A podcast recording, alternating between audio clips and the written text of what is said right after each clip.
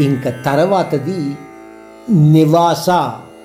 ఈ బ్రహ్మాండానికి ఆయనయే నివాస స్థానము ఇంకొక విధంగా అర్థం చేసుకుంటే ఈ బ్రహ్మాండం అంతా కూడా ఆయనలోనే ఉంది కాబట్టి ఈ బ్రహ్మాండానికి ఆయనయే నివాస స్థానము అని మనం అర్థం చేసుకోవచ్చు. తర్వాత పదం శరణం సుహృత్. రెండు పదాలు ఇవి. శరణం అంటే మీ అందరికీ తెలిసినదే ఇంకొక గత్యంతరం ఏమీ లేనప్పుడు ఇదే గతిరా అనుకుంటాను చూడండి. ఆయన అంటున్నాడు ఇంకొక గత్యంతరం లేనప్పుడు ఈ బ్రహ్మాండానికి నేను ఒక్కడినే శరణాన్ని. ఎంచేత ఈ బ్రహ్మాండం యొక్క రక్షకుడు ఆయన. సుహృత్ అంటే ఆయన ద్వారా మనకి ఎన్నో వస్తున్నప్పటికీ కూడా ఎన్నో లభిస్తున్నప్పటికీ కూడా ఆ పరమాత్ముడికి మన నుంచి ఎటువంటి ప్రత్యాశ లేకుండా ఎటువంటి భావ భేదాలు లేకుండా అందరి బాగోగులు కూడా సరిసమానంగా చూసేవాడు అని అర్థం. అంటే అన్ అటువంటి తత్వంలో కూడా నా రూపాన్ని మీరు చూడవచ్చు.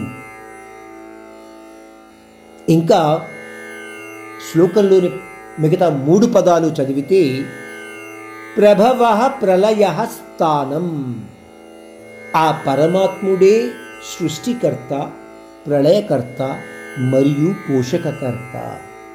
మనము అర్థం చేసుకోవడానికి బ్రహ్మని సృష్టికర్తగాను పరమాత్ముడిని పోషకుడుగాను మహాశివుడిని విధ్వంసకుడుగాను మనము తెలుసుకుంటాము గ్రహిస్తాము నేర్చుకున్నాము కానీ పరమాత్ముడు ఇక్కడ అంటున్నాడు వీటన్నింటికీ కూడా నేనే కారణము.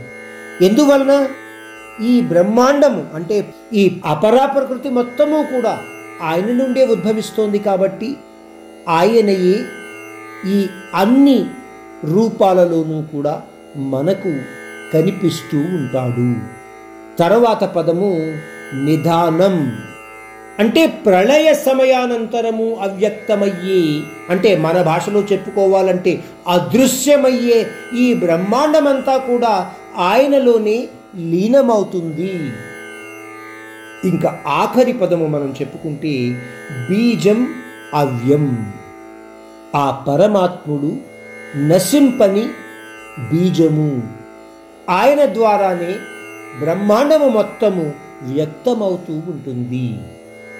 ఇది మనము గ్రహించవలసిన విషయం ఈ పద్దెనిమిదవ శ్లోకం నుంచి.